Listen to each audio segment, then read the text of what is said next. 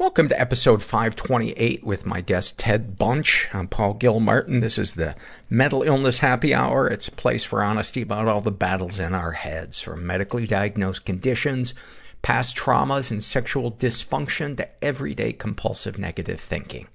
This show's not meant to be a substitute for professional mental counseling. I'm not a therapist. It's not a doctor's office. It's more like a waiting room that doesn't suck. The website for this show is mentalpod.com. Mentalpod also the social media handles you can follow us at. Uh, let's dive into some surveys. This is from the struggle in a sense. Oh, I also want to mention, um, one of the things that I, I want to try to do in the future is to um, publish some books around the surveys. And to do that, I need the uh, consent of the people who are filling them out. I believe. I could be, I could be wrong. Uh, it could be that just by filling it out, you're consenting for, I mean, you're consenting for it to be read on the show. It might mean that you're consenting for it to be published as well. But just to be on the safe side, I want to start including, um, if people do consent to have it published in a book. Uh, I want to have a field where they can put some type of contact information. And so because of that, I have uh, taken down the ability uh, on the website for people to view other people's surveys. And I hate to have to do that. It was a difficult decision to, to do. But for now, that's, if you're trying to read surveys, that's why you don't have access to them. So blame my publishing aspirations on that. This is uh, from the Struggle in a Sentence survey filled out by Lil Codeine. Oh, I remember. You guys remember his first album, Snoozy? So good broke a lot of new ground. Uh, Snoozy writes about uh, his PTSD. Gang activity and police brutality have caused me to almost never feel safe. I compulsively check all locks in the house before I can sleep. About being a sex crime victim. I'm not sure if it counts, but when I was younger, I dated a girl who was a sex addict and would try to sleep with me even when I didn't want to. Um, and then a snapshot from his life. I have many memories of being told my problems were not relevant because I am a straight, white, cisgender male and I should appreciate my, quote, privilege. I grew up poor and have always struggled with depression. I've lost many friends to drugs, alcohol, and gang activity. I'm only 20 years old, but have lost over a dozen friends in the last two years. I feel I have no privilege. Well, first of all, thank you for your, your, um, your survey and, and, and sharing all of that stuff. And my thoughts on the privilege, the white privilege thing is, is first of all, it's not a contest. You know, whose pain or life hurdles matter more than others. It's not an either or. You have faced hurdles in your life and people of color have faced hurdles that you don't. And there is a privilege in that specific area. But that does not mean as a whole your life is privileged. It just means you have the privilege of not experiencing racism because the color of your skin is something other than white. I don't know if that makes sense, but I, I, I really think it would be helpful if people, if there was a way of expressing that that didn't sound like it was minimizing the rest of people's lives outside of uh, the skin color issue. Anyway, thank you for your survey. This is from the struggle in the sentence survey filled out by uh, Grief Pancakes. Oh, this is my favorite. There is no morning morning breakfast like grief pancakes little touch of sad syrup. Uh, about her depression. Uh, this, this might be the closest to the de- feeling of depression that I experience. I feel like I'm locked outside on the patio and can see everyone through the glass going on about their life as if it's all gonna be fine. That is so good. Oh my god. Thank you for that. One of our sponsors for today is the online therapy provider betterhelp.com. I just finished a session with my therapist, Donna. And she's helping me go through some stuff. As you guys who are regular listeners know, uh, a lot of times I compartmentalize feelings that I don't want to feel, and I deny that I'm feeling them. And it's only until somebody goes, hey, no, really, are you okay? that I stop enough to go, eh, I guess I'm kind of sad. And then I cry. Uh, and so she is, uh, suggesting many things, but one of the things that, that she has suggested is I set a little side a time, uh, during the day to just kind of check in, uh, see how I feel. And, um, and, and that way it, it keeps the feelings from being this vague thing that I never really address. Instead, it's, it's addressed and then I can, I can move on with my day instead of it just being this pinging thing that keeps kind of bugging me and then I push away and it just stays vague. Anyway, if you guys want to try online therapy, go to betterhelp.com slash mental. Make sure you include the slash mental part so they know you came from this podcast. Then you can fill out a questionnaire and get matched with a counselor if they have one they feel is a good fit for you. And you can experience a free week of counseling to see if it is your thing. And uh, they're licensed in all 50 states. And then finally, this is a struggle in a sentence survey filled out by Chessa. And about her ADD, she writes, uh, it's like trying to find one voice in a crowd full of screaming people. About her anxiety. Anxiety feels like I'm made of glass. I feel like people can see through me when I want to be hidden, and if I stumble in the slightest, I'm afraid I'll shatter. About her anorexia. I can't look at myself without hearing my father's voice telling me that no one will love me if I'm fat. Wow. About her sex addiction. The only reason I want to have sex is to feel self-worth. It feels like a job I have to do to be loved. About her skin picking. I really need to wear oven mitts. That is so awfulsome. Can you imagine if that was the, the, solution to it? Everywhere you go, you have to bring a hot dish to disguise why you have oven mitts on. Hey guys, is Chessa coming over? Yeah. Should we order something to eat? No, she's gonna be bringing food. You know she always does. Uh, about uh, being a sex crime victim. I feel like I deserve to be raped because I put myself in bad situations just for a scrap of attention. Oh man. Sadly, so many people beat themselves up in that way as well. And it's one of the most common ways that, that survivors are mean to themselves. And, uh, it's, it's a way of trying to make sense of what happened and to tell ourselves that the world isn't random and dangerous, but it's, it's so, it's so detrimental to our long-term, uh, process of healing because until we can really feel for ourselves and, and, and cry and process that stuff, um, those wounds just stay unhealed about living with an abuser, my father told me that my bipolar was from the devil and it wasn't real. He told me I was being punished because I was bad. Your dad sounds like a terrific guy, and I would love to get to know him. If you could connect us, that would be fantastic. and We could, he and I could maybe go somewhere and just talk about the devil. He could criticize my gut and uh, a snapshot from her life. Uh, and by the way, I, you're, I hope it doesn't sound like I'm just, I'm being glib, uh, even though the last three minutes have been nothing but solid glibness. Um, I, I, that is fucking horrible that that was the dad that you were dealt. He just sounds so fucking sick. Uh, and a snapshot from Chessa's life. During my darkest depression, I used to run through red lights when driving my car because I felt so numb but was too afraid to take my own life. I couldn't function without getting high. I felt like no one understood. I was unmedicated for my bipolar, ADHD, PTSD and borderline personality disorder at the same time because I wanted to function without medications. Everyone told me I didn't need medications until they saw me off of them.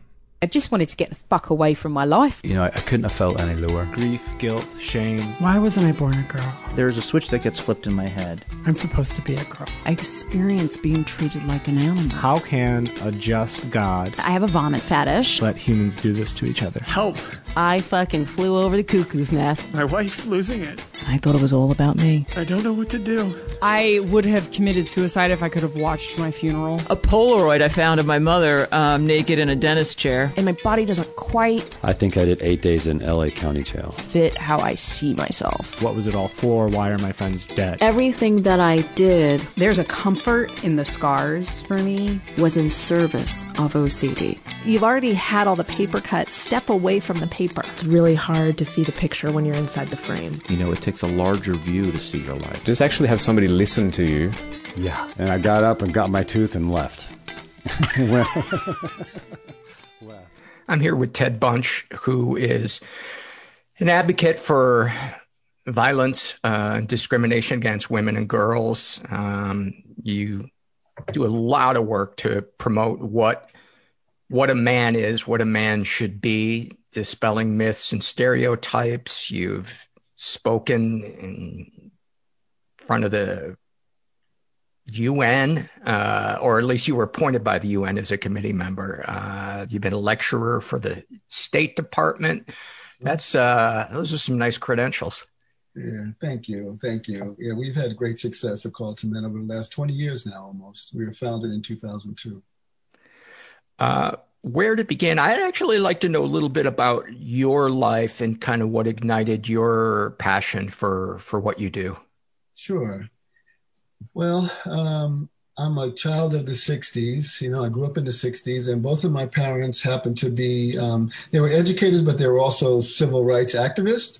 So the, so social consciousness, social justice issues were always conversations in our home.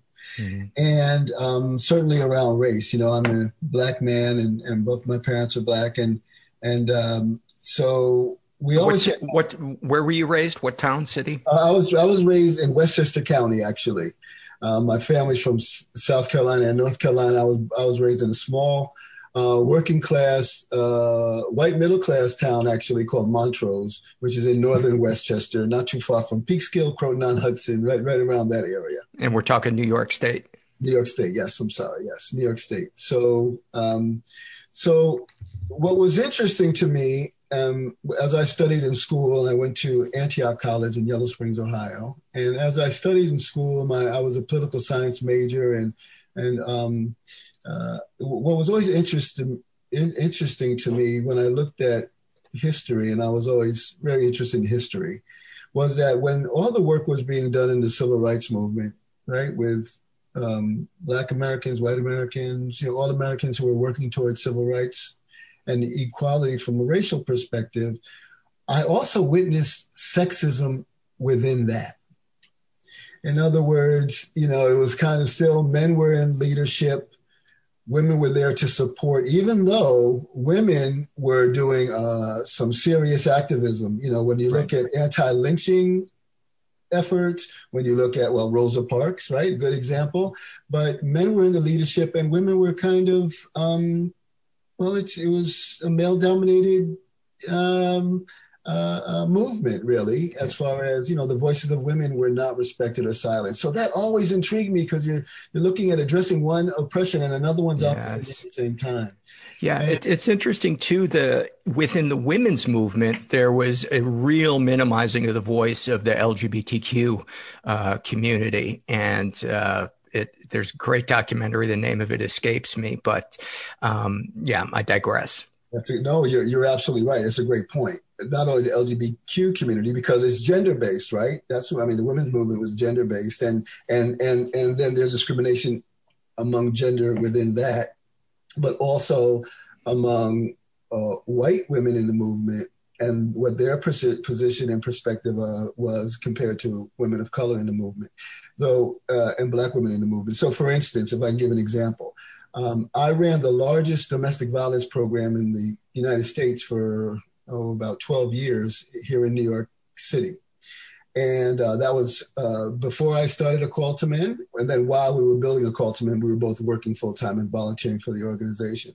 But even with women's movement, when you looked at the, everyone wanted the violence to stop, right? They wanted men to not be violent, whether it was a white women, white communities, or black women and black communities, for instance.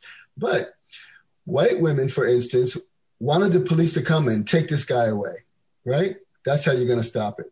Black women wanted the violence to stop also, but didn't want to call the police because the, they were worried about the police doing much more than just taking him away. What was going to happen as they take him away? So while the goals are the same, the methods or the perspective and the and the well the perspective is different right and that's why it's so important that we have voices of those in the margins and that's where the work of a call to is to create a world where all men and boys are loving and respectful, and all women, girls, and those in the margins of the margins are valued and safe. And those margins of the margins, when we think about gender-based issues, are those folks that you just mentioned, Paul. You know, the the the queer community, the LGBTQ, transgender, nonconforming community. So, and all of this thing is connected to manhood, which. I, uh, you are raising a family that, uh, if I'm reading this correctly, is mixed race and gender fluid. Yes. Uh, talk talk about raising a, a, child who is gender fluid in today's uh, culture and atmosphere, and and also within the context of. Um, talking about discrimination against women and you know discussion that historically has has been very binary yes very binary um, so uh, as I go into this conversation, let me also just be transparent with folks that when we talk about men and raising boys and and and and, and male socialization, um, and uh, while I try to be the best person I can be, I'm also someone who grew up with socialization around being heterosexist and homophobic. So while I um, so I, I, just want to put that out there that in no way am I an expert. I'm an expert in my relationship with my kids and in the work that we do at a call to men around gender uh, gender equality. But at the same time, I've been taught so many things that are heterosexist and that are homophobic that um, uh, it's just important to for people to know that like they're not alone. Like this is all this is a very different and new time and new conversation. Um, as I talk about my my now 18 year old son, his name's Jalen. I mention his name because Jalen um, uh, has given me permission to talk about our relationship in any way that I need to because he's an, a bit of an activist himself and and uh, very proud of who he is. He came out at, as gay at 15. He's now 18 years old um, and uh, a musical theater major. Right? He was he was he was he was that kid who he could have, you know, his older brother played sports, basketball, football, lacrosse, and he could have done that and probably maybe even done it better. Um, but he chose dancing and acting and singing, and he's successful at it. Um, and we encouraged it, we nurtured it. When I, since he was about two years old, when he started crawling, if there were girls of his age in the room and boys of his age in the room, he crawled to the girls every time.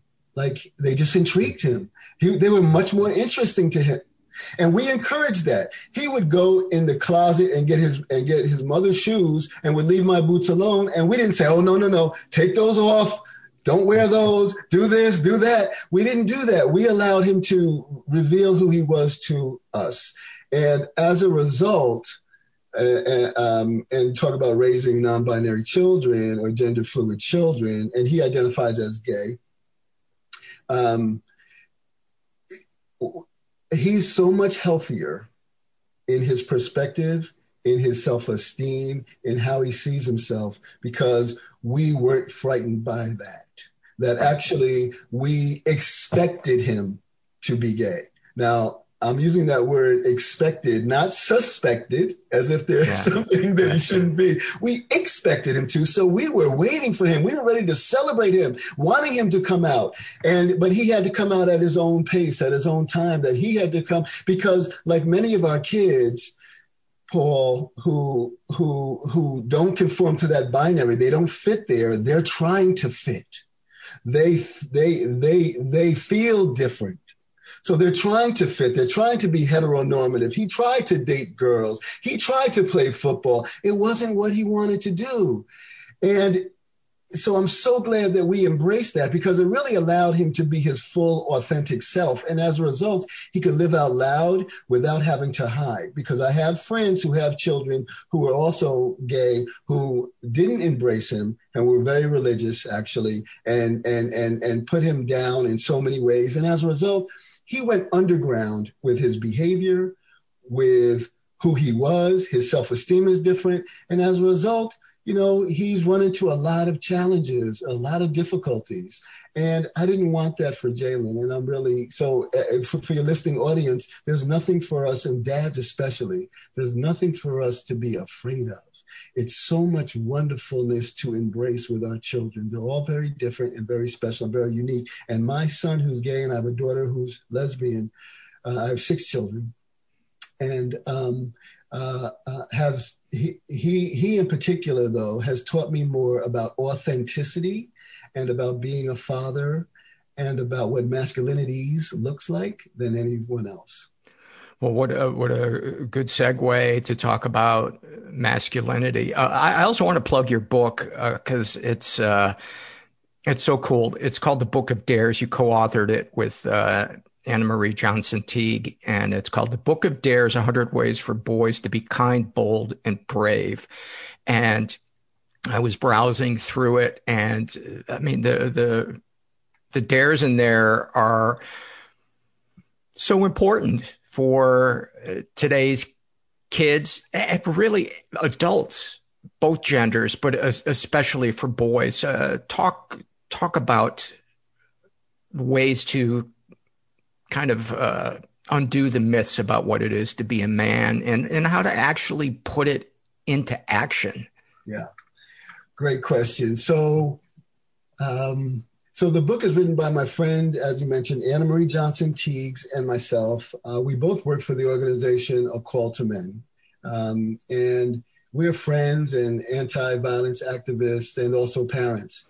And we were really looking at, um, and the book is written um, for, it, it was originally written, I should say, from boys from 8 to 13, for male identified youth from 8 to 13. What we found since it's been out is that boys older, high school boys, are really finding wonderful uh, dares in there that resonate with them. We're also finding that girls and gender non binary children are also finding things there because the book was really written with the work of a call to men, the 20 years experience of a call to men.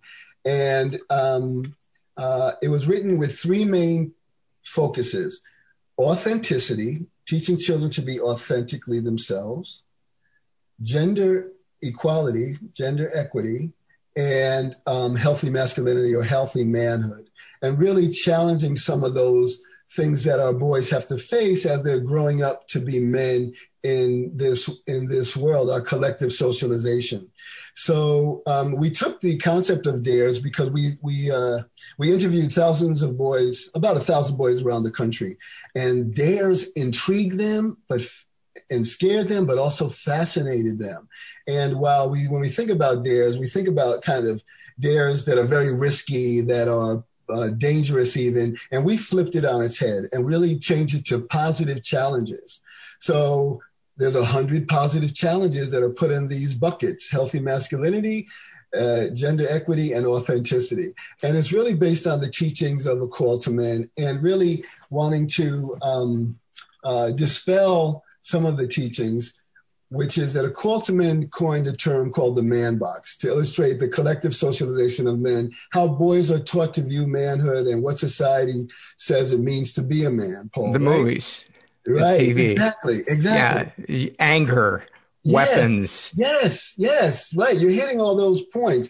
Men and boys are expected to be strong aggressive dominating powerful athletic to be providers protectors decision makers and leaders. And listen these qualities are wonderful but what happens if a boy falls short of those expectations? They're often shamed for not being man enough punished for it. And these teachings are reinforced by things we say like big boys don't cry, man up, and these messages, or don't act like a girl. And these messages uh, are harmful to boys as well as others. And we live in a culture where the man box dominates and it polices boys. And uh, it demands them to really obey its rules and punishes them when they don't.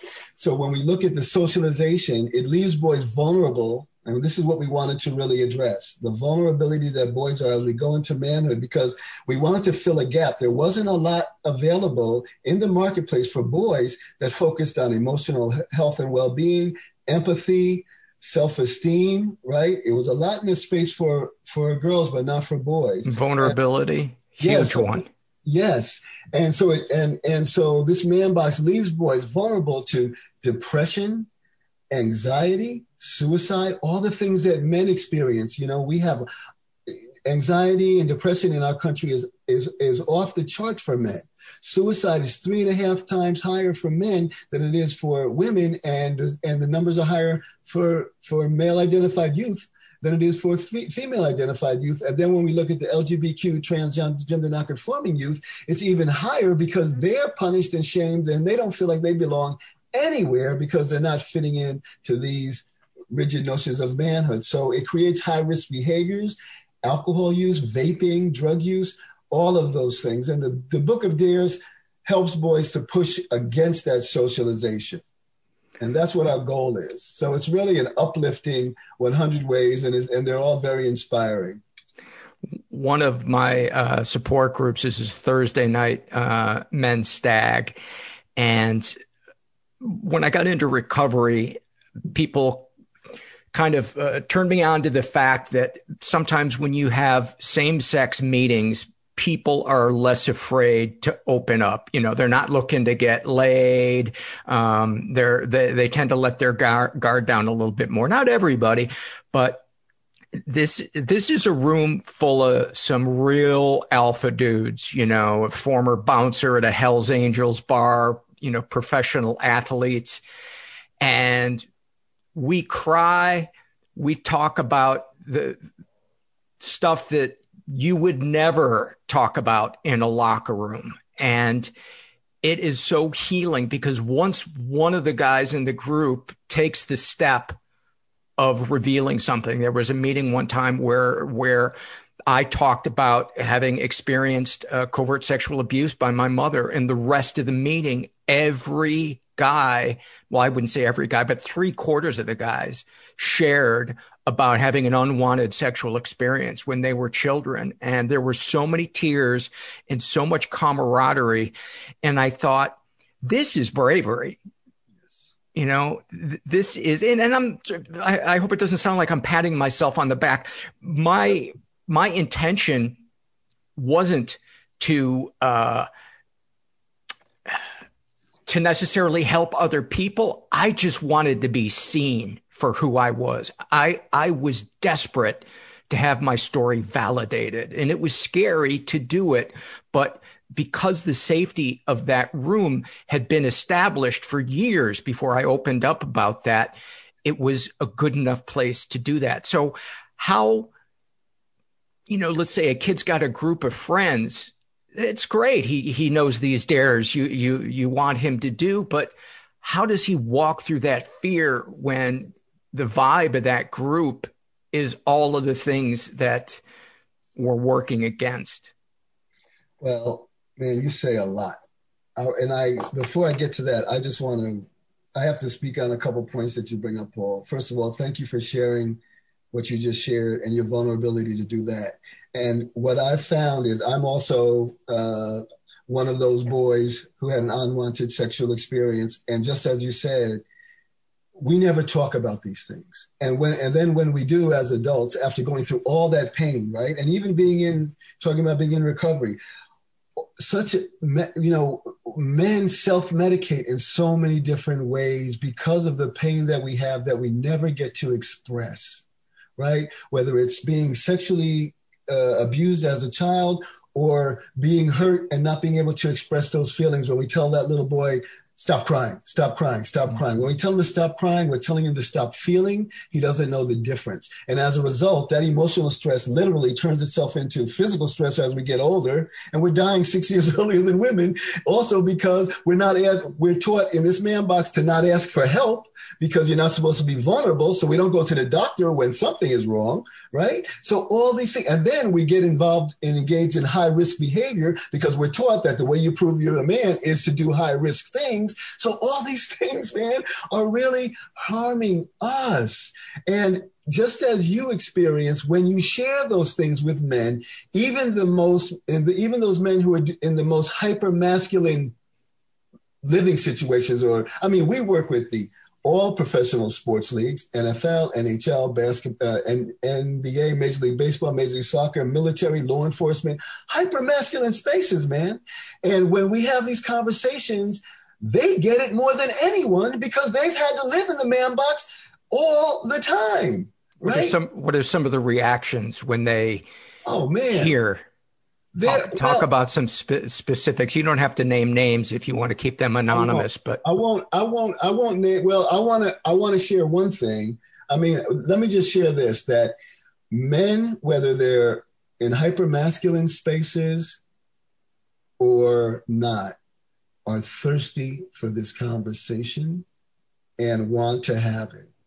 And that's why when we have conversations with boys, they get it because they know something's off when I when I when I'm hurt and I can't cry, right? And then the only emotion, and you mentioned it earlier, the only emotion we're allowed to express is anger, even though anger is covering up all these other things, right? And It's domination. and domination, right? And domination of women, of children, of each other. Like that's what it's about. The aggression, the and aggression has its place, man. Right? I mean, if you're a runner or an athlete, or even in the business world, aggression has its place. You want to be aggressive to succeed in some sense. If our military is in a conflict, I want them to come home, right? I want them to be aggressive, right? If it means them coming home or not, but not in our personal lives that we don't have to do that. So you said so many things. And so the safe space is really important. And strength, when we start defining strength as vulnerability, then it's not how much you can bench press, it's how deep you can go. Right. And so that's where the strength comes in. So I love seeing athletes because they're men who other men look up to. Like, you know, Michael Phelps talks a lot about mental health. David Love. If you have the Calm app, LeBron James is on the Calm app talking, you know, talking about peace, peace of your mind, you know, being having a peaceful mind. All that, like that's what we need, right? So, so, and that's what the dares get to. Actually, the dares get to for for for uh, boys is really encouraging them to. What one of the dares is what have you been afraid of and haven't shared with somebody? Um, there's a dare uh, around um, share three emotions that you experienced today like there's all kinds of dares that tap into that healthy manhood, healthy masculinity, authenticity. So that's what we really wanted to get at, Paul. Those all of those things, this is a prevention tool. This is going to prevent suicide, anxiety, depression. It's going to prevent gun shootings. Those kids who pick up that gun are outcasts. They they they feel left out. I'm not justifying what they're doing. I'm just saying that our boys are in pain on so many different levels and that they're you know it's not safe for them to share that pain without being laughed at without being ridiculed oftentimes by men. And even when we look at the sexual abuse that children experience like yourself me and so many others right? Most of that abuse there's there's some from women to children but a lot of it's from men to children as well. And when we talk about men and manhood let me just share this um, because I want your I want your view your uh, audience to to to understand as we talk about this thing and addressing the issue of manhood. I'm not indicting men. We're not indicting men in any way. It's an invitation. I, I think that's pretty clear. Okay, it's not Yeah. about calling men out, but calling men in. That's really important because it's about love, man. The only way we can get through this is love. We've tried everything else. Yeah.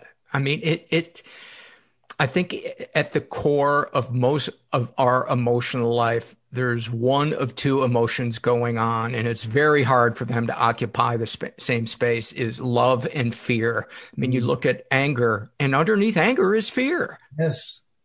Yes. Absolutely. You're absolutely right. But we don't see because we were that little boy who wasn't allowed to express their feelings or to talk about their feelings or even to name them right? So now we grow up to be these men who aren't emotionally we're not we're not literate emotionally you know, if you know there's a let's say there's a man in the audience who's involved with a woman, and she wants him to share his feelings. He what he's saying to her is, "I feel like I want you to stop asking me." That's my feeling.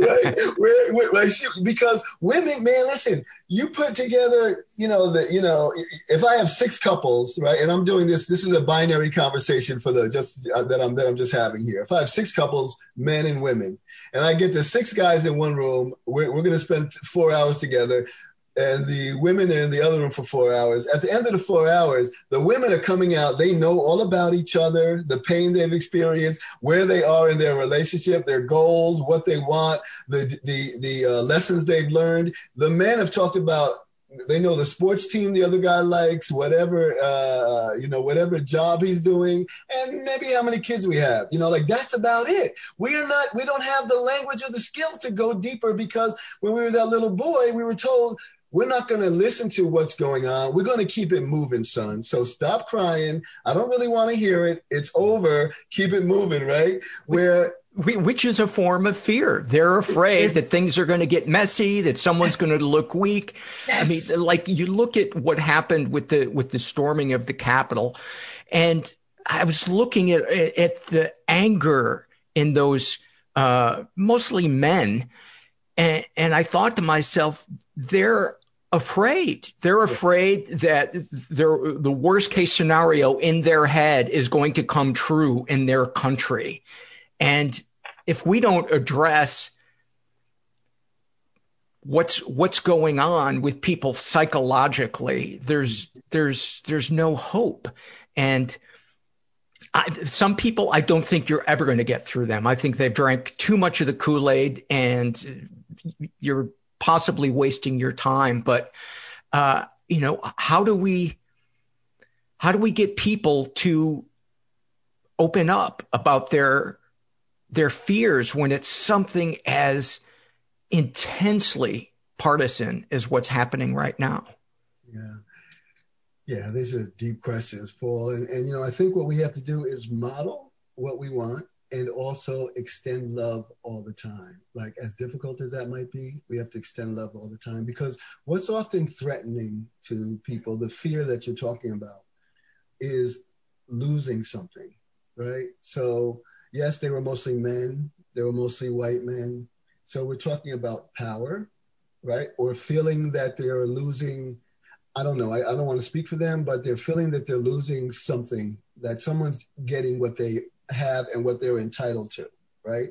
right. And so, and, you know, I also want to say that, you know, I don't, you know, again, I don't want to speak for them and I don't want to judge them, but I do want to know that we need to, as men, figure out different ways to solve our problems other than aggression because that's one thing that's clear that aggression and violence is something that they wanted to solve the problem with and we need to figure out other ways but we don't learn how to solve problems other than dominating and being aggressive we don't learn to use our language because again when we were those little boys it wasn't about problem solving from an emotional point of view or, or, or, a verbal point of view it was around a physical point of view you either move away from the situation or you solve it in a quick way, which is usually aggression, and you keep it moving. And we often learn that even uh, as children with our parents, right? You know, the dad's a disciplinarian, and so forth and so on. And uh, um, so, so, I, so I think it's really around us having empathy for each other. One thing I'm hopeful for, I was hopeful for it four years ago, that we would use this as a point to forgive everything and reset and uh, and I'm hoping for that now that we find a way to move past it. That um, one of the things we say at a call to men is as we look at fairness and respect and and and uh, uh, gender equity, is that there's nothing for men to worry about. Like we don't have to fear anything from women, and actually that the liberation of of men is directly tied to the liberation of women and I would say the liberation of trans people is directly tied to the liberation um, of men is directly tied to the liberation of trans people because when they're free and liberated, then we are too right? I mean, South Africa taught us that. Nelson Mandela taught us that. Like everyone, when you have an oppression, everyone's attached to that oppression, right? Even the oppressor. And the same thing I would say to to uh, to to white people as a black man is that the liberation of white folks is directly tied to liberation of black folks. That's when we'll all be free, and you're not losing anything. As men, we're not losing anything. We're only gaining something. We're getting, we're becoming closer to our humanity. When I can be my full authentic self, when I don't have to live in this man box, Paul, when I can be vulnerable with you, then I benefit in so many different ways, and I connect with you on a humanity level that I would have never had before give me some examples of conversations that you've had with professional athletes. I'm, I'm always kind of, I've interviewed a few, but I'm, I've always been fascinated about what the inner life is of somebody who can reach the top, top of their game. I know a lot of them have, at the very least, idiosyncrasies and, you know, and the worst end of the spectrum are borderline psychopathic in their desire to win. What do you say? Well, um, professional athletes in any sport are driven in ways that I mean, you have to be driven to keep going, to keep wanting to get better, to keep wanting to succeed. So, I think there's a drive that they certainly have, whether it's sports or whether it's in the business world. Even you know, I think that you know, I you know, I think that that's something that you know that that competitiveness and wanting to be the best is really there in those folks in different ways, as well as the talent, of course. Yes, now, and and it, talking about the business world, psychopathy. There's a great book called The Psychopath Next Door, and the three professions that um, people are drawn to that have psychopathy are uh, politics, uh, being CEOs, and law enforcement. Mm. Now, see those things there, and I that that makes sense to me. And those things there. So in our society, politics, business world, law enforcement, professional athletes. Like those are all things that are valued based on this hyper masculine model, this man box that we have, right? So, so you know, we don't we don't value teachers in the same way, or or nurses in the same way, right? I mean, we've got a different respect for nurses now over the last ten months, but um, but but but so we so we put value on those hyper masculine kind of uh, positions. So my work with professional athletes, and we work with athletes for on every level for uh, most of the life of A Call to Men, certainly the last 10 years on a, on a consistent basis. And these men, I find, are just like any other men. And um, when, we, when we look at, for instance, uh, we look at a very hyper masculine sport, one that is violent in nature, one that's probably the number one sport at this point. Anyway, the NBA is coming up quite a bit, but but the NFL is probably still the number one sport. You know, the Super Bowl is watched more than the more than more than more than anything else. Those men I find are good men, hardworking men, and very caring men. These are men who uh, are very driven in their sport, certainly, but also are good men in, men in their community and in their society. And actually, um, when we look at uh, when you look at domestic violence or sexual assault in uh, professional athletes in the NFL, it's actually at the level or less than the general population. Really? But, but yes, but when it happens, it's bigger, it's louder. Oh, because it gets Every, publicized. Yes, yeah. and because there's a myth that because they're in a violent sport, yeah. They're violent men. And I have not found that to be the case. Oh, wow. I yeah. bought into that myth. Yeah, well, th- yeah, thank you for uh, for yeah. disabusing no. me uh, of that. no, and, it's important. That's- and you know, when whenever we're talking about uh, subjects like we are, uh, I always feel it necessary to uh, say that I was not a friend of women for a large part of my life. Um, I I am I have shame when I look back at how I used sex as uh, power, uh, how I objectified, and I, I just want to make sure that I don't come off as this guy who always had it all together, and you know the rest of you, you know, catch up to me. It was easy to get here. It was not. You know, I I hurt people. Um, I was arrogant. I was entitled. Uh, I was all the things that that today make me angry when I when I see it in a person. Mm-hmm. But I'd like to think that I am proof that you know assholes can uh, can become people mm-hmm. that society benefits from. Well, I have no doubt about that, Paul. And um, let me just say also, I'm going to join you in that I have not been the perfect man, and there isn't a man out there in the listening audience who has. He doesn't exist. And I'll tell you why. We've all been taught not to be friends of women. We've all grown up in a sexist, misogynistic society. We've all been taught three main pieces. When we talk about the man box, the collective socialization of manhood teaches us three main things. If you can just let me share this a little bit, because I think it, it will resonate with all the men on the line. So these three things are we're all taught that we're that women and girls have less value than men and boys. We're all taught that. Right? Doesn't mean you believe it, doesn't mean you act on it, but we've been taught that. For example, I'm just going to put this out as a hypothetical. There's a six-year-old boy in the on Main Street, USA, in the community of anyone listening in this audience. Great kid, spending time with his uncle, his coach, his father, another and a, an adult male teaching him how to throw a football. And he teaches him how to throw a football. He's got a miniature football for him. He's he has his fingers on the laces. He's teaching him how to throw it. And, and dad, uncle, coach, big brother gets a little frustrated says, Son, you have to throw harder than that. You throw like a yeah. right? Okay. Everyone knows the answer to that. It doesn't Chicago, mean that- Chicago Bear.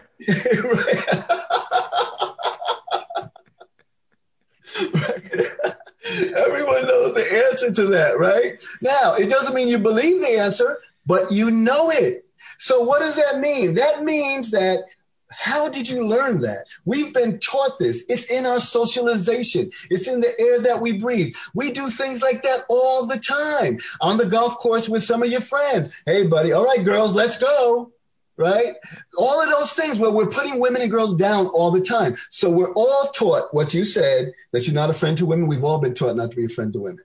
Actually, if you are a friend to, to a woman, you're seen as less than a man. In other words, if I have a high school boy in your community, Paul, or any high school boy, great kid, his name's John. John is going out, he's a senior perfect. He's your model kid, model student. He's a senior at your local high school, taking out Kathy for the first time. He's taking her to a movie. This was before COVID.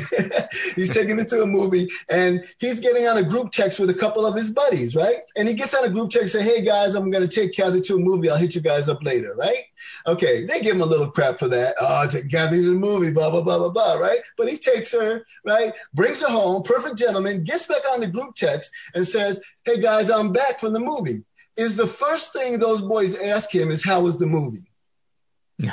It's no. Did, did you did you fuck her? Right. Where did they learn that? They're 17 years old.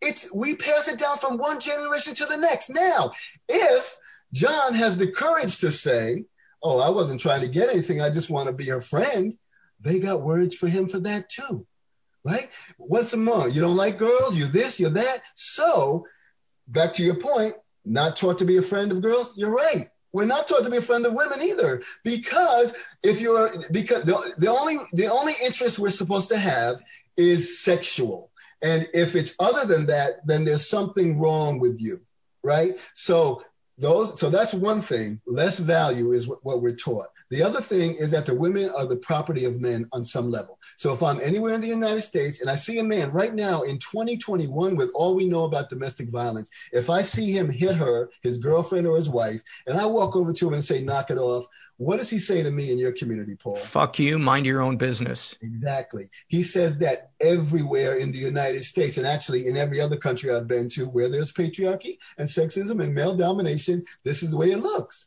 Now, so where did you knew the answer to that? Mind your business. I know the answer to that. That's our collective socialization. And we pass that down to our boys. That's why dating violence is has similar rates to domestic violence because our boys think we're supposed to control her. If she doesn't do what I like, she doesn't respond to my text soon enough. If she doesn't show up where I say show up, all that's male domination and how it gets played out. Now, this is not an indictment on manhood. I want to make that clear, right? It's an invitation to men. We're all swimming in the same water. We've inherited this thing, just like racial issues, sex, sexist issues. We've inherited also. It's it's in the air that we breathe. And then the final thing is the sexual objectification of women is something we're taught. So that even with when Me Too occurred, right? We all fell back on our heels a little bit as men. Every man, including myself, looked in the rearview mirror because we know that we've had something to do with that on some level. And I haven't met a man, and we've been in front of, uh, since the inception of the organization, at least 1 million men physically in front of. We do a lot of work. I haven't met a man, Paul, who hasn't either done something or said something that has sexually objectified a woman or witnessed another man doing something or saying something and did nothing about it, including myself. Now, I would do something now, but you want to go back to my college days? Oh man, I don't want you back there. So this is my point is that we're all taught this. And i can say confidently that i haven't met a man because one of the ways that we have to prove that we're men is to objectify women. So saying you look great in that dress sounds differently now than it did three years ago. But men say that because we think we're supposed to say it because the only interaction, the only way we interact with women is a sexual way because that's all we've been taught they are to us. So it's in the air that we breathe. And that's that collective socialization that we want to interrupt. And that's what we do at A Call to Men. That's what the book does for our boys and so forth. Thank you for for all that. I mean, there, there's so much illuminating uh, stuff, and uh, as you were talking about that, I was I was thinking the models we have for what it is to be a man. Obviously, the first model is our dad, and you, you know you were talking about befriending women and instead of objectifying them. I think one of the things that's that hampers a lot of kids is growing up and seeing their parents in a loveless marriage. If your dad isn't a friend to your mom, if he's not interested in what she has to say, that does so much. And, and I think I'm, I'm certainly not blaming it on my mom and my dad, but I'm saying that there was a void there for, for me to see, uh, how, how to be friends with a woman. Yes. Uh, I would I would agree that you know what we're exposed to as children totally impacts us, and that those men in our lives, our dads, were not taught really how to be friends. Also, I'm not excusing behaviors. I'm not right. sure. I don't know don't know your relationship your dad and mom had, but that wasn't what we were, we were taught to be providers. And then we come home, put our foot up. She's supposed to serve dinner, and you know what I mean. That that's from the old school that I'm from. I'm yeah, yeah. We're from the same generation. yeah, yeah. So, but but um, so yes, it it it really it really falls on dads to have these conversations with our boys and to model the behavior we want. You're absolutely right. Because if he would have modeled something differently, you would have seen something differently and maybe interacted with women in a different way. But even with the dad who models things perfectly, right? Like I have, con- I don't do it perfectly, but I have conversations with my kids all the time around gender, around race, around religion, around respecting people, right? Around heterosexism. But they go out into the world and get all these other messages and they come home and it's like I have to give them a tune up. right? Well, I got to alter that. I got to change that a little bit. Let me take this out and put this back in, right? So, even with all of that, now, what the beauty is, though, for myself, unlike you, my dad wasn't in my life. He and my mom divorced when I was about six, and he had mental illness. So, it was probably best that he wasn't, right? because yeah. he was he he was uh he was he was very uh, it was like a whenever he would come around it was like uh, I I remember feeling like it was just this tornado that came in, blew everything around. And, and, and to then, clar- and to clarify, you mean untre- untreated mental illness? Yes, yes, yes. Thank yeah, you. Yeah, because to me, there's a big distinction. Oh, yes, yes. yes, Thank you, thank you. I, I no, I, I, I, uh, I appreciate that. Yeah. And um, uh, it was schizophrenia. Yeah. So, um, so, so I and I longed for my father. and I think on some level, and I had these conversations with my mom before she passed, that, and I see this with boys with single moms whose dad's not in their life now. And that's what really made me tap into it for myself with all the work that we've done at Call to Men.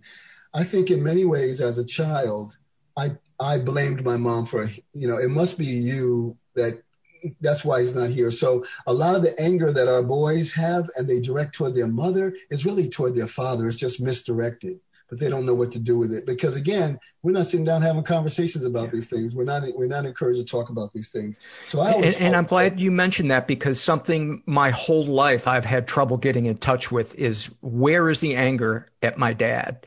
Um, you know, my mom smothered me and was was inappropriate and was certainly abusive in the boundaries that she crossed. Um, treated me like her therapist, but my dad was was absolutely disengaged, and that that contributed to that. And I wonder why it is that I no longer feel anger at, at, my mom. She, she's not in my life anymore. And I had to do that to kind of save myself. Um, but I, I, when I did tap into the anger and therapy and stuff, it was rage. It was serious, serious rage.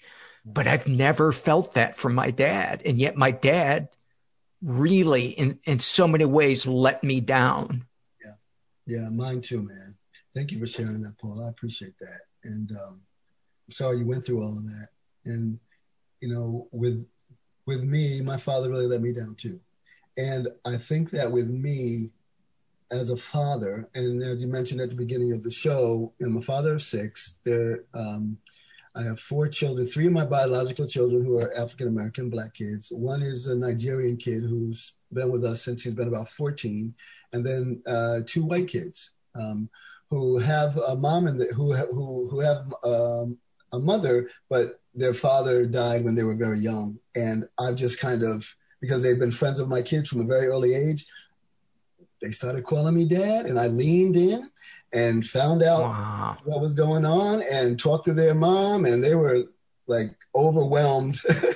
Asked them, you know, I could hold that space for you. Would you like you call me dad? Would you like me to to be there for you? And they were like, yes.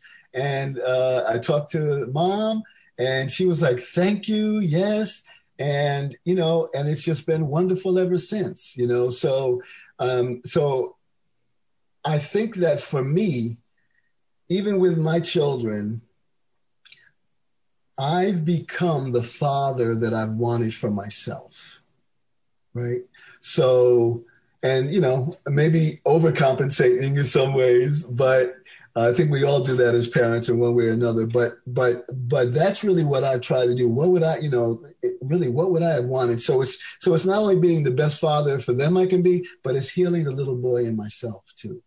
Isn't it, the, the it sounds cheesy, but the power of love and the power of of service, and you know, not to the point of codependency or.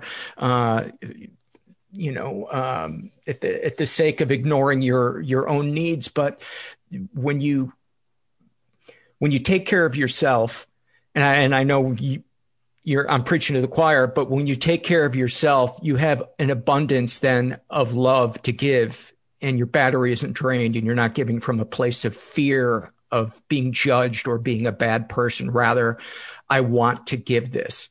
And one of the things uh, I, I, had to start going to a support group for intimacy issues because I could not connect my heart and my dick. It it was it was uh, I was just shut off, completely shut off from from my emotions. And one of the things that they stressed in my group is the person you are looking for in a partner, become that person. Hmm, and good. that was that was a real revelation because so many of us think that the, if we can just find somebody, they're going to fix us. Mm-hmm. They're going to fill that emptiness.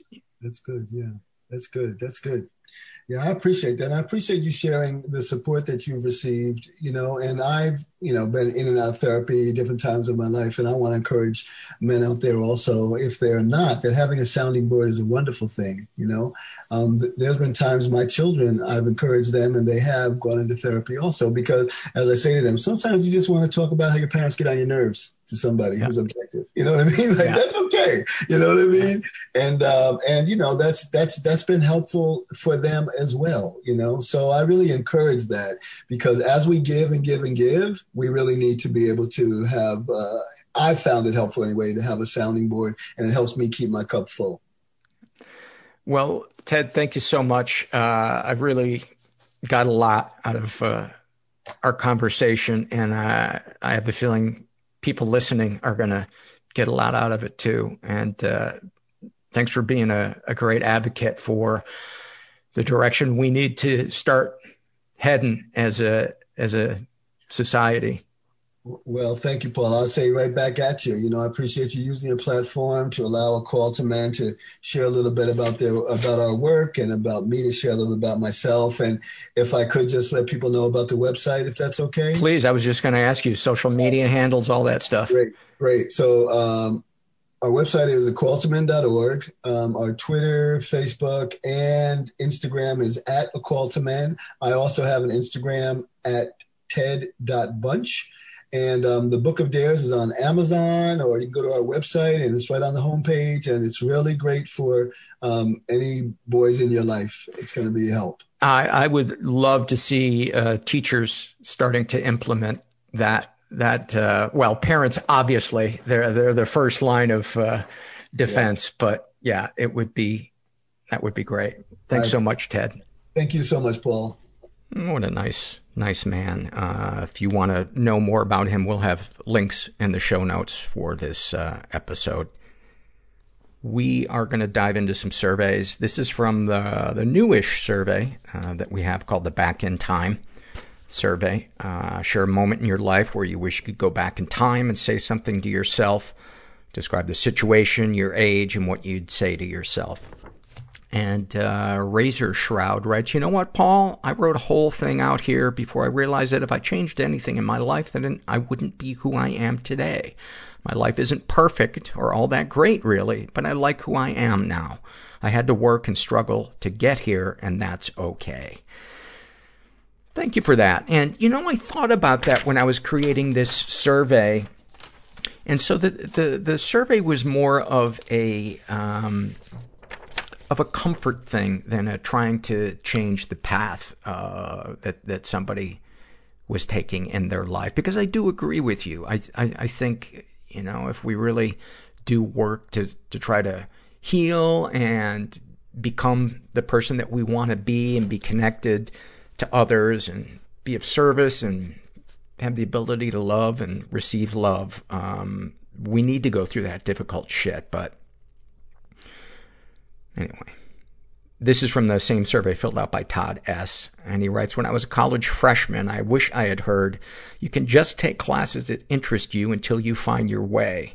Or when I stepped into the next level of business to hear, slow down, look at the big picture here. This is actually a great opportunity. Nobody's trying to screw you. Thanks for that, Todd. And that described my experience in, in college. I think I changed my major about five or six times before I finally landed on uh, the, the very valuable theater degree. Uh, this is from the Loves survey filled out by Electra, and she writes, I love moving into my own place where I feel safe and at home for the first time since I can remember. I love getting to use my cups that I've had in storage for years and hanging up my blue 1990s iridescent dolphin door beads. I don't know what the fuck those are. I know what 90s and iridescent and door beads are, but I have no idea. Does it mean that the beads are shaped like dolphins? Do you have a roommate who is a dolphin and just likes to pop in? Dolphins notorious for hating locks.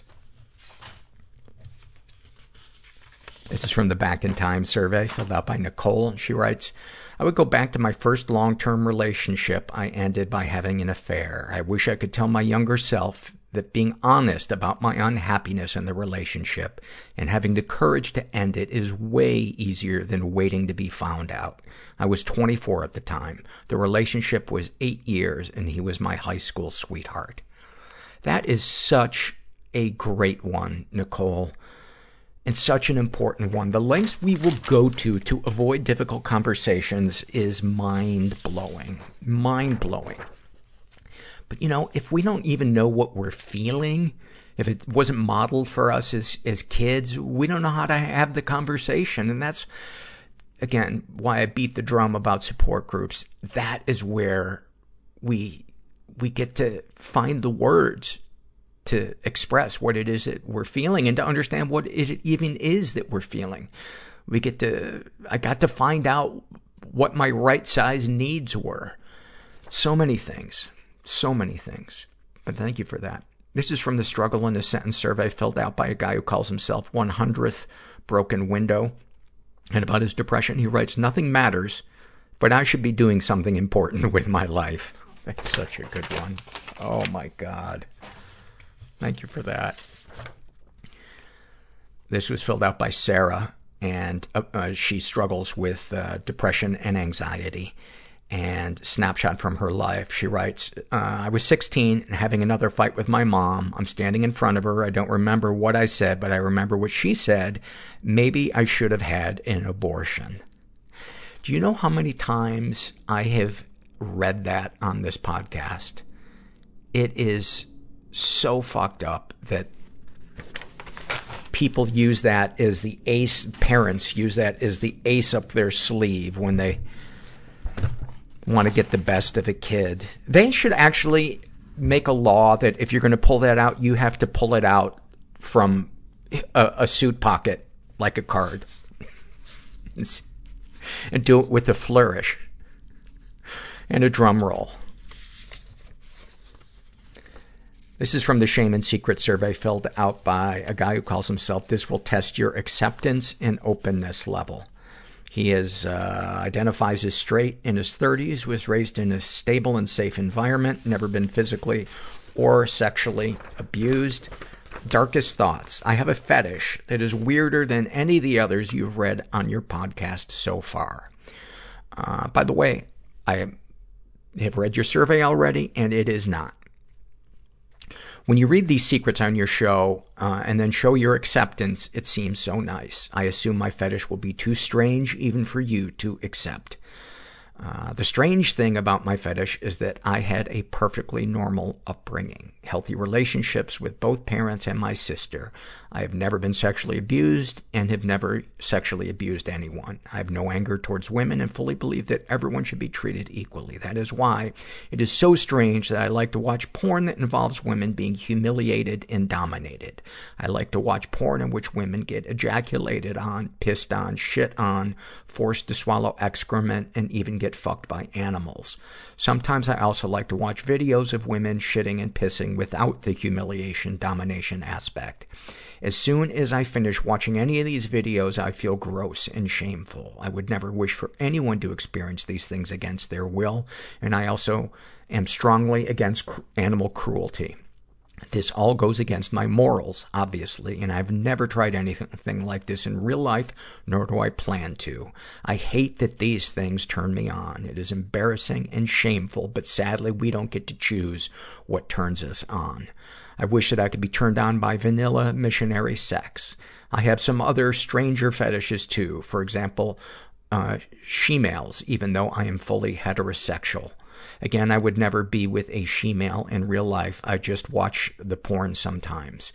Uh, what is wrong with me? Is it too fucked up for you to accept and forgive, forgive Paul? First of all, it is not my place to forgive, forgive uh, anyone. Um, uh, the, the first thing I want to point out is the, the term uh, she-male is a derogatory, uh, hurtful, uh, term. Uh, so anybody who's still using that and thinks it's okay, it, please say, you know, trans, trans woman. Um, but buddy, yeah, you know, you said it. We don't get to choose what turns us on. And if, if people are willingly doing pornography, and I know there's a very gray area where people are taken advantage of in pornography, uh, but there's a big difference between uh, pornography that is filmed without someone's consent and pornography that is filmed with the consent of someone who enjoys that fetish. You know, if, if the latter is the case, you know, jerk off onward and upward and, and love yourself. You know, it's when pornography becomes addictive and starts interfering with our lives, you know, or we're harming other people that it becomes an, an issue. And obviously there's a lot of gray area in there, but buddy, you sound like a, a, a sweet, sensitive guy who is, um, needs to put down the bat and stop, stop beating himself up, said the pot to the kettle. This is from the fears survey filled out by Cody. And he writes, I'm afraid I'll become just like my mother, an abusive alcoholic, destroying loved ones without realizing I'm doing it or caring until they leave. I don't have to think about an if. It's happening right now and the person I cared for more than anything left, simply because I fucking destroyed her. I don't deserve to seek help this late. I don't deserve to wake up. Now I just wait for cirrhosis to take me out. Cody, buddy, you are dealing with what sounds like untreated alcoholism. And one of the signs of it is deep, deep, deep self-pity and inaction.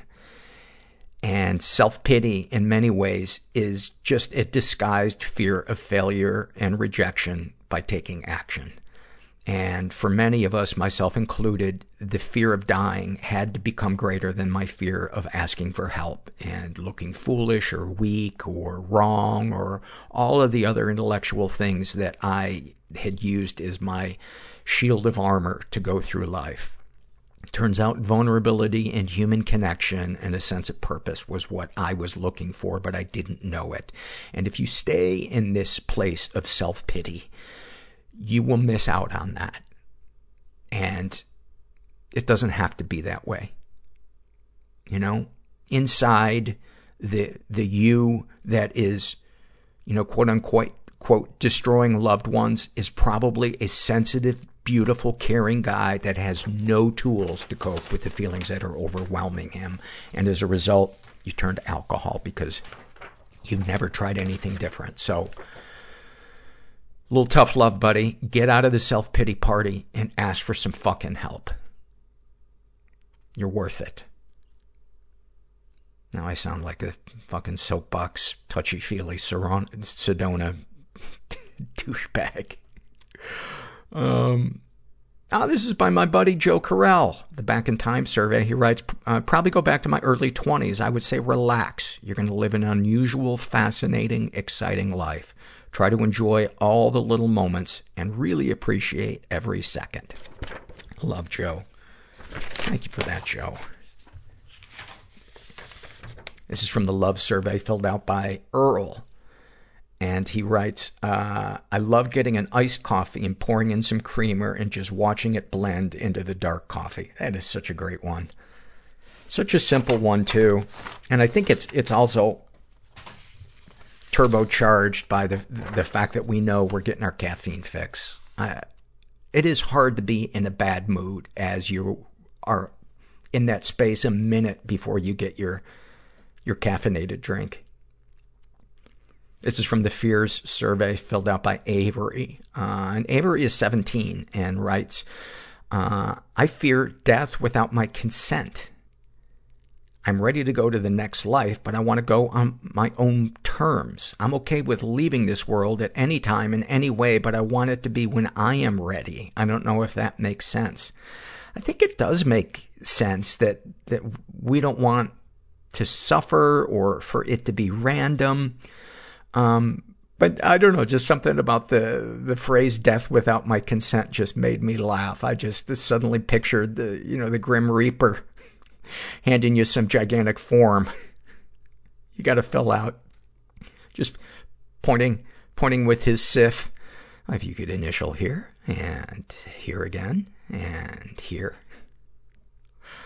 I found out, by the way, what the difference is between a scythe and a sickle. Uh, up until I searched this about an hour ago, I thought Sith was also pronounced sickle. Oh, I'm an idiot. Found out the difference is, is a scythe, which is spelled S-Y-C-T-H-E,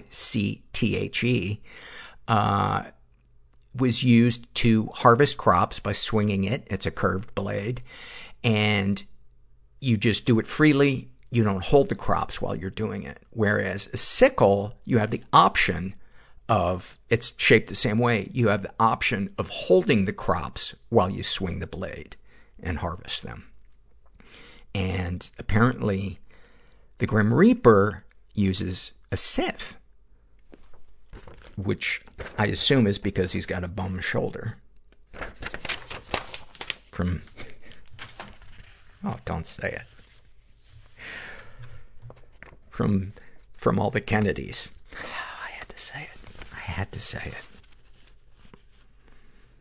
This is from the Shame and Secret survey filled out by a woman who calls herself Two Tea Bags.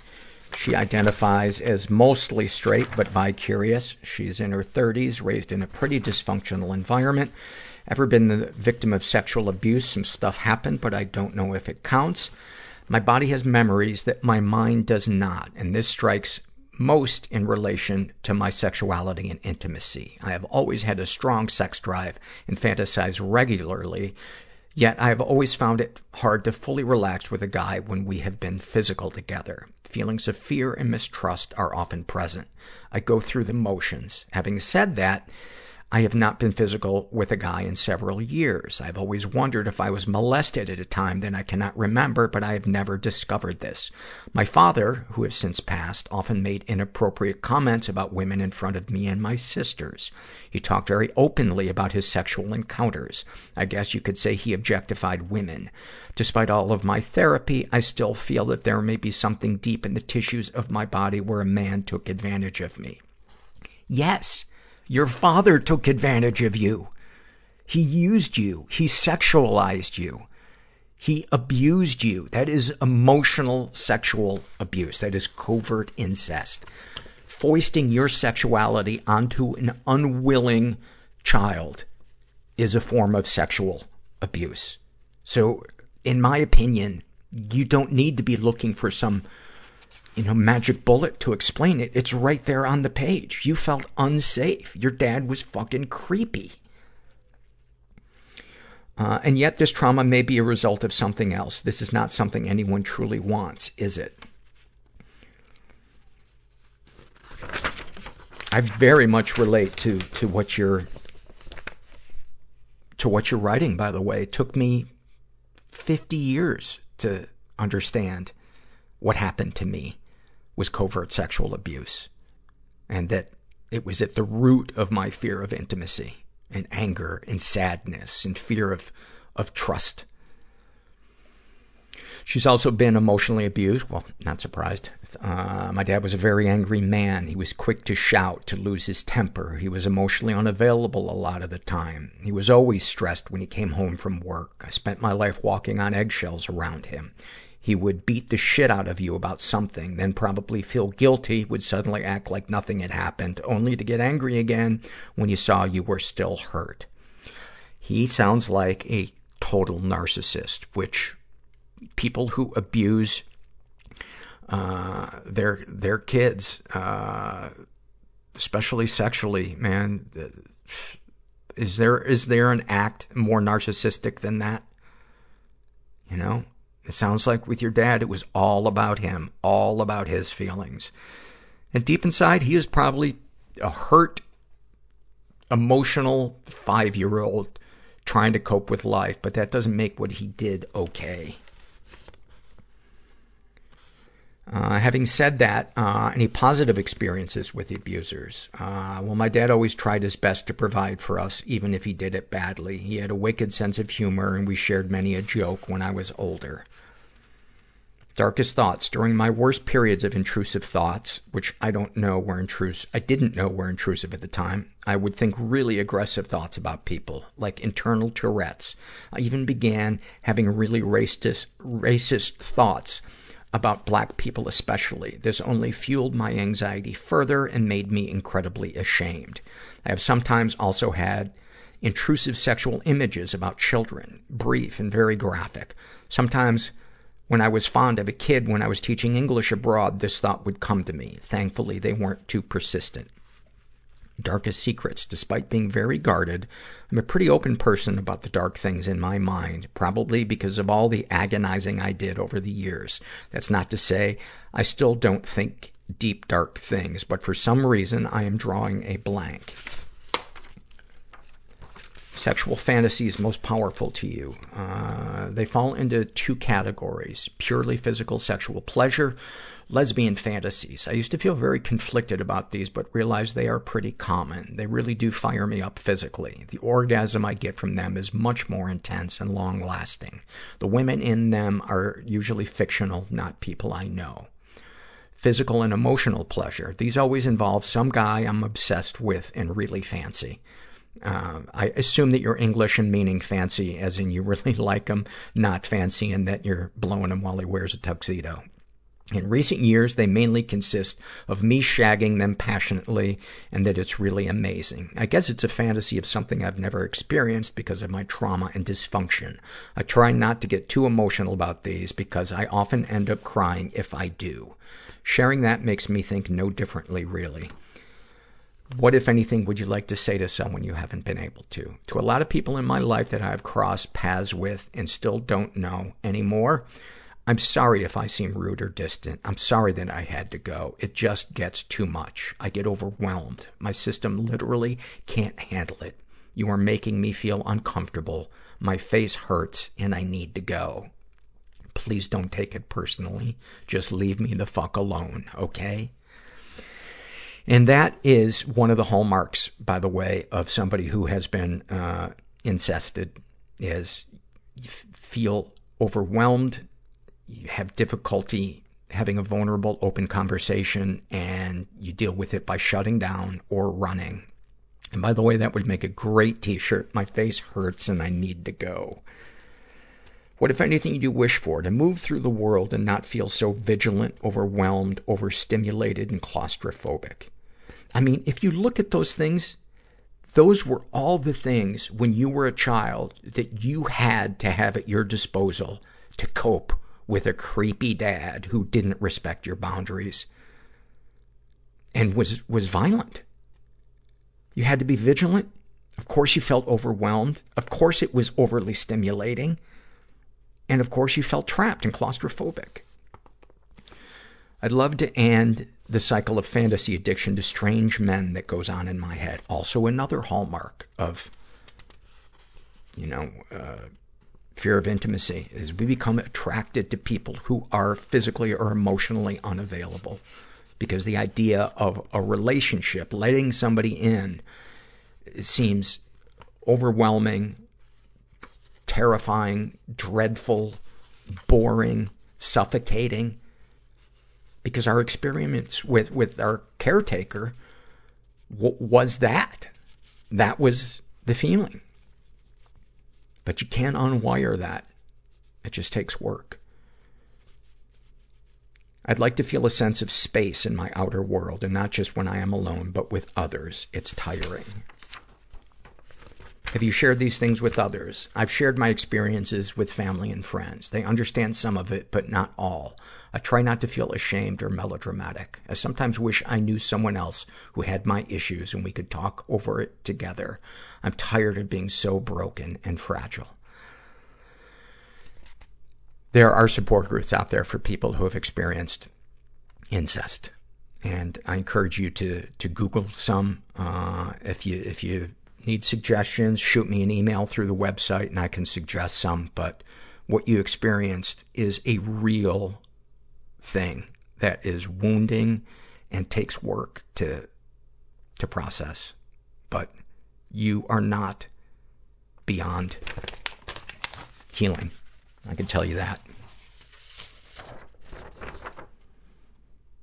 Psychopaths are beyond healing because they don't believe they need healing. But a person who is seeking to grow and become whole, I like their chances. This is an awful moment filled out by Not John. And uh, he writes, I went to a benefit show to support my friends while visiting my hometown a few years ago. It was a blast. I got to see a lot of my old high school friends and acquaintances. Later in the evening, I ran into a friend who was a bit shy and reserved in high school, but had really grown into themselves since I moved away. They had realized they were non-binary and learned to let their freak flag fly and were really rocking it. As we were talking, a friend of theirs joined the conversation. They proceeded to explain to her that Quote, this guy was a big influence on me in high school, really taught me how to accept myself for who I was and helped me open up. I'd like you to meet John. My name's not John. Fucking love it. Oh my God. Thank you for that. And then finally, this is a happy moment filled out by Veronica. And, uh, Veronica identifies as male, but questioning. And, uh, he writes, diagnosed bipolar 1 three years ago. I recently got out of a month-long manic episode. During my mania, I decided to start cross-dressing in women's clothes. A few hundred dollars later, I had several outfits and a full set of makeup. I decided on the name Veronica because I felt it was a sexy name, and I don't know a Veronica in my day-to-day life. I dressed up and sexted a few dozen random men and women for a solid month during my mania. Now that my mania is over, I am thrilled to say Veronica was not just a phase or a manic mistake, but here to stay. My close friends have all been nothing but supportive, and I go over to their houses and dress up regularly. My therapist suggested I keep Veronica special and only reveal her to close friends, and I fully agree now that I am not in mania. I love deciding one day I want to be feminine and another I want to be masculine. I am not sure what I would classify my gender anymore. I'm also not sure what my end goal with Veronica is or if I will ever go out in public. All I know for certain is my blonde wig looks fucking gorgeous. Goddamn right, Veronica. Goddamn right it does. That is so awesome. And yeah, I love that you, you don't feel like you need to put a label on what anything is or where it's headed. You know, that's how it should be. It, it, just love it. Love it. High five. Not only to you, Veronica, but your rockin' wig. I hope you guys enjoyed this episode. Um, actually, there's one person I hope hated this episode. And if they did enjoy it, I cast them to hell. And I cast them to hell not with the sweeping arm motion that you imagine. I cast them to hell by cupping them in my hand and rolling them to hell like a yo-yo. But there's no coming back. It's just straight down. Just like a missile. Just a hot missile. Boring, boring through the core of the earth. Which brings up the question, is, is hell at the center of the earth? Because if hell is beyond the center of the earth, then on the other side of the world, hell is not quite at the center of the earth. I got some, I got some research that I need to do. And by research, I mean playing my video games until I hate myself. Anyway, uh, just never forget that you are not alone. And thanks for listening. Everybody I know is bizarrely beautifully Everybody fucked up I in know some is weird way. bizarrely beautifully Everybody fucked up I in some know weird is way. Bizarrely beautifully fucked up in some weird way.